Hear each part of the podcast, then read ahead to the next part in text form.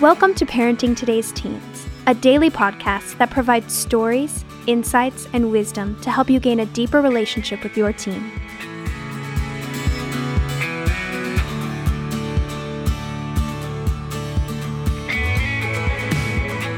On today's episode, Mark Gregston shares a devotional that will speak to you no matter what your current relationship is with your teen. Let's hear what Mark has to say.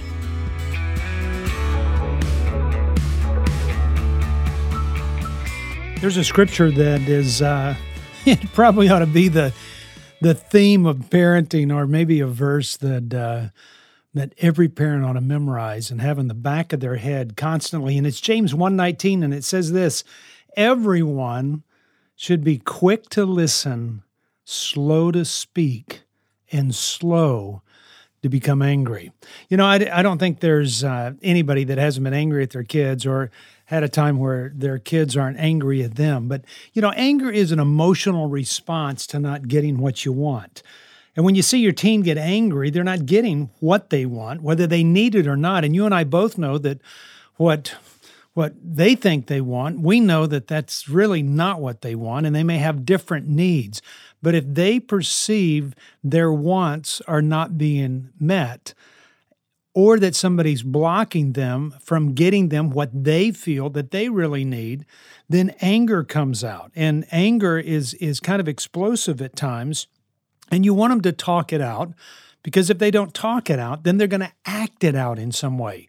And if they act it out, I mean, that's where they're going to become disrespectful and dishonest and disobedient, and yell and scream and throw things. And you'd rather have that communication with them. And so it means that, you know, that they sometimes have to figure this one out by themselves with some encouragement and participation from mom and dad. And mom, dad, I, I want you to hear this that that there is a game that's going on here. Your child wants certain things and you want certain things. And when you both don't get what you want, then you both become angry. And what happens in that anger, when that emotional uh, part of you starts to flare up, uh, you don't get anywhere.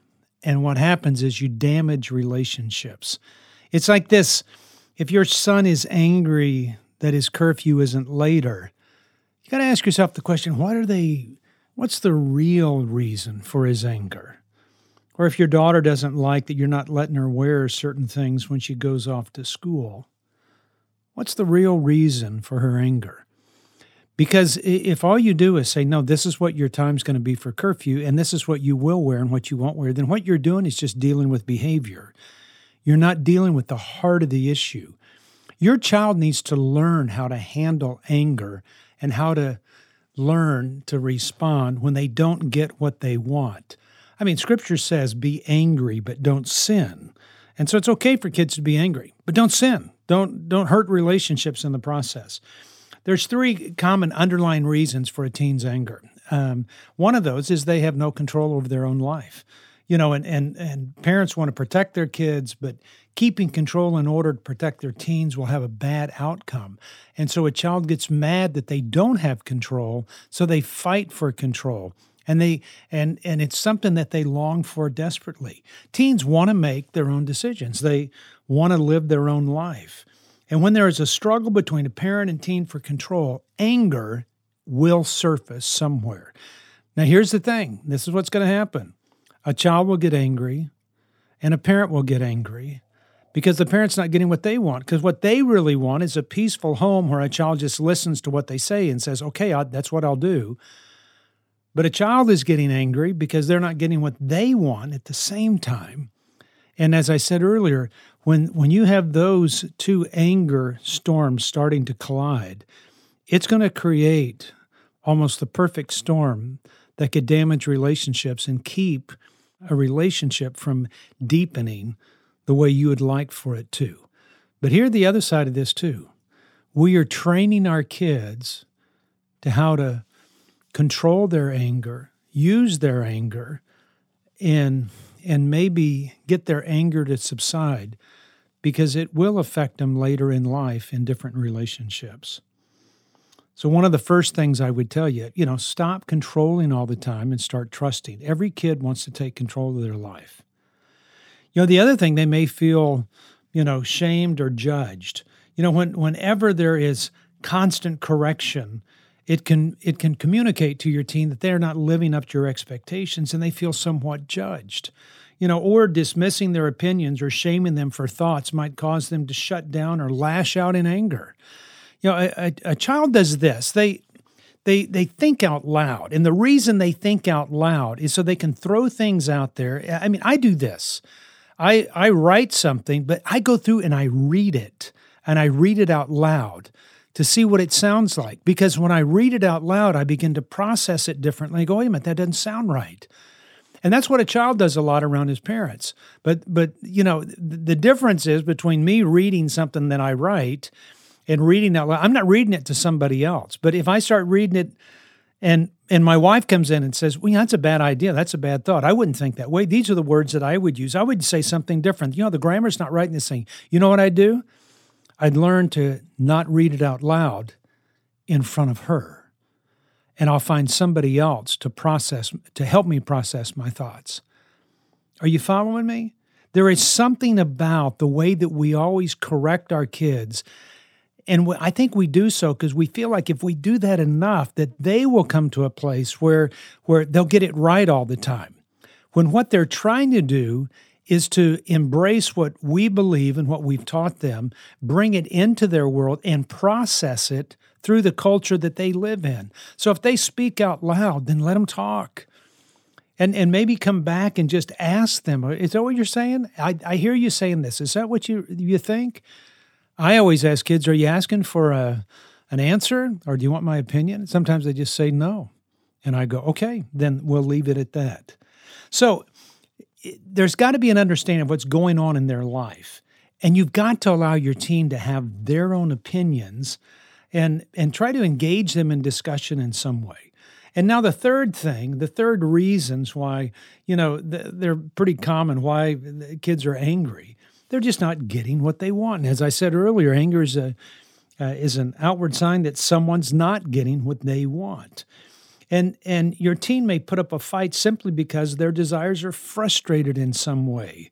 This could be about big things or small things. It could be about not having food in the pantry that the somebody put jelly in the peanut butter or somebody didn't clean up something they want something clean or or they forgot to do something you know anger is an amazing motivator but i've got to tell you this anger most of the time uh, when it is jumped to immediately, does more damage to relationships than it does help them. Here's what I would encourage you to do is to look behind your teen's anger and find out what's really driving them. And the way you do that, number 1, is to observe. Pay attention to when your teen gets angry and the surrounding circumstances. Try to figure out what's really going on in their life. You know, the whole issue about wanting a later curfew it may be because they want to hang out with friends. They want to be with a girlfriend. They want to be with a boyfriend. Uh, because everybody's socializing, everybody's getting together, and it's because they want to be apart. And the reason they want to be apart is that God created them to be relational, and and He knows that that kids aren't as relational as they used to be because they spend so much time on a phone. And even when they do get together, like dating, you know, what happens is they sit around and talk about what they posted on uh, Snapchat or uh, Facebook or any other social networking deal and TikTok. And they spend time talking about that. They don't go in the depth of relationships. So, so a child that, that wants a later curfew may be because they want to relate more with the people they're hanging out with. And that's a God given desire to want to relate with other people. So you have to come to some conclusion. When you begin to understand there's a motive behind that, that, that, that it changes the way you approach your child in dealing with it. I would encourage you to become a student of your teen. And before you get sucked into this angry conflict, step back and observe. When your daughter's wearing something that you think is inappropriate, you know, it, it doesn't mean that she's trying to be sexual. It may mean that she wants some attention because she doesn't feel like she's getting any attention from anybody. Or it may mean she just wants to fit in. Because kids are having a tough time fitting in in this appearance and performance world. So there is a motive behind the behavior. All behavior is goal oriented, but there is something driving, that, and that's what I want to touch on.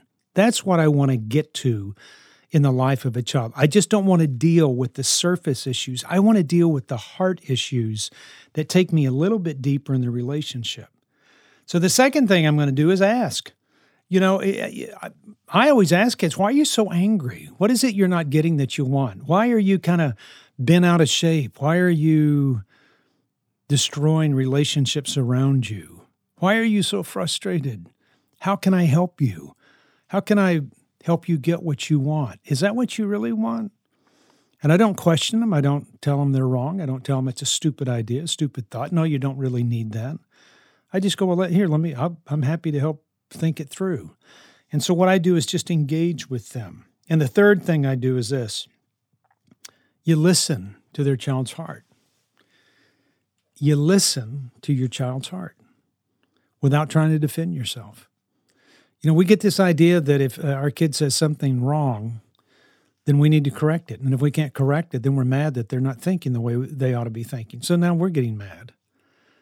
And so now we're angry on top of their anger because they feel like you're more concerned about the the thinking process they're going through rather than you know the fact that they're trying to figure it out.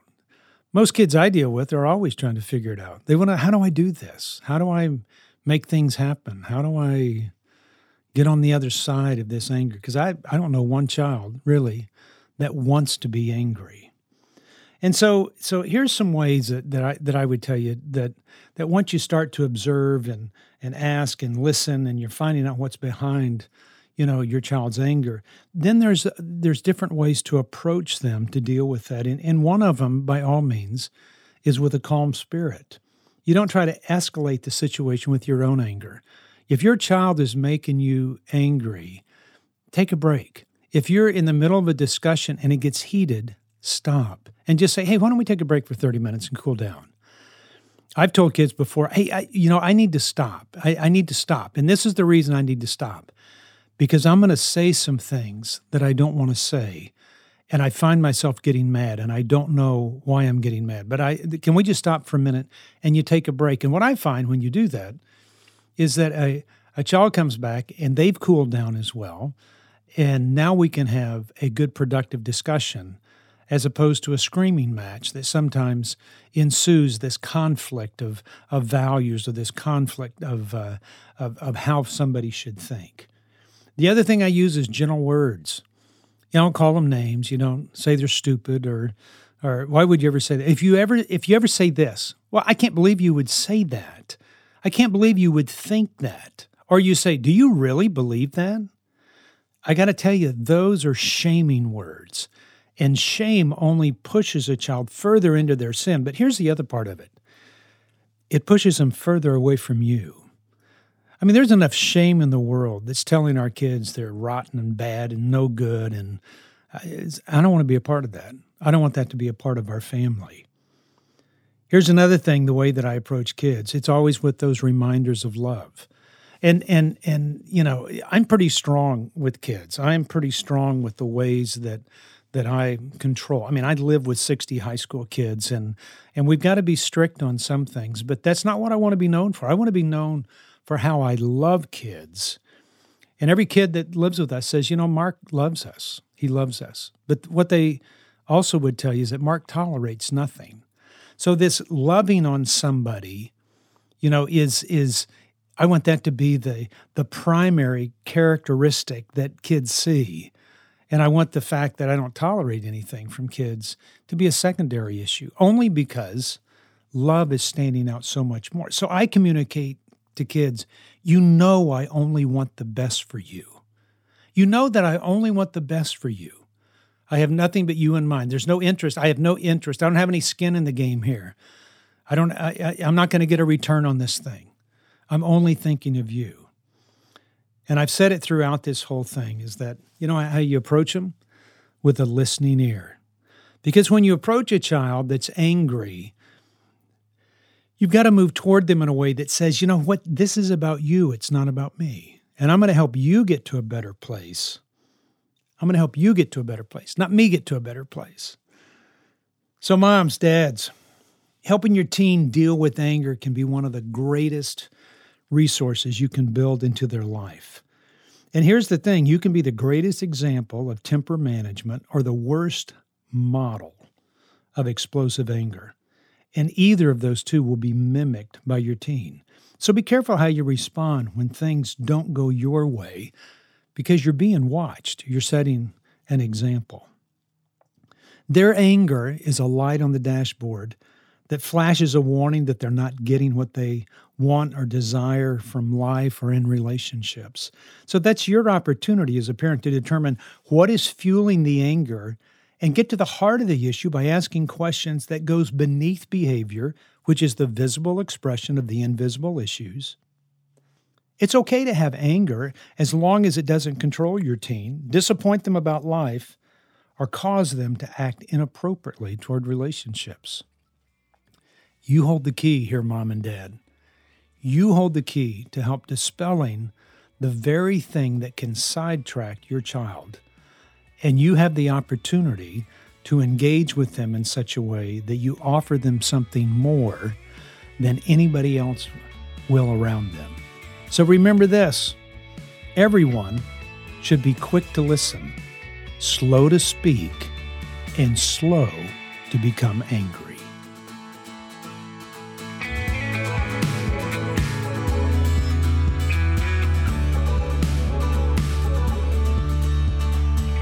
Thanks for listening to Parenting Today's Teens. For more information, visit parentingtodaysteens.org.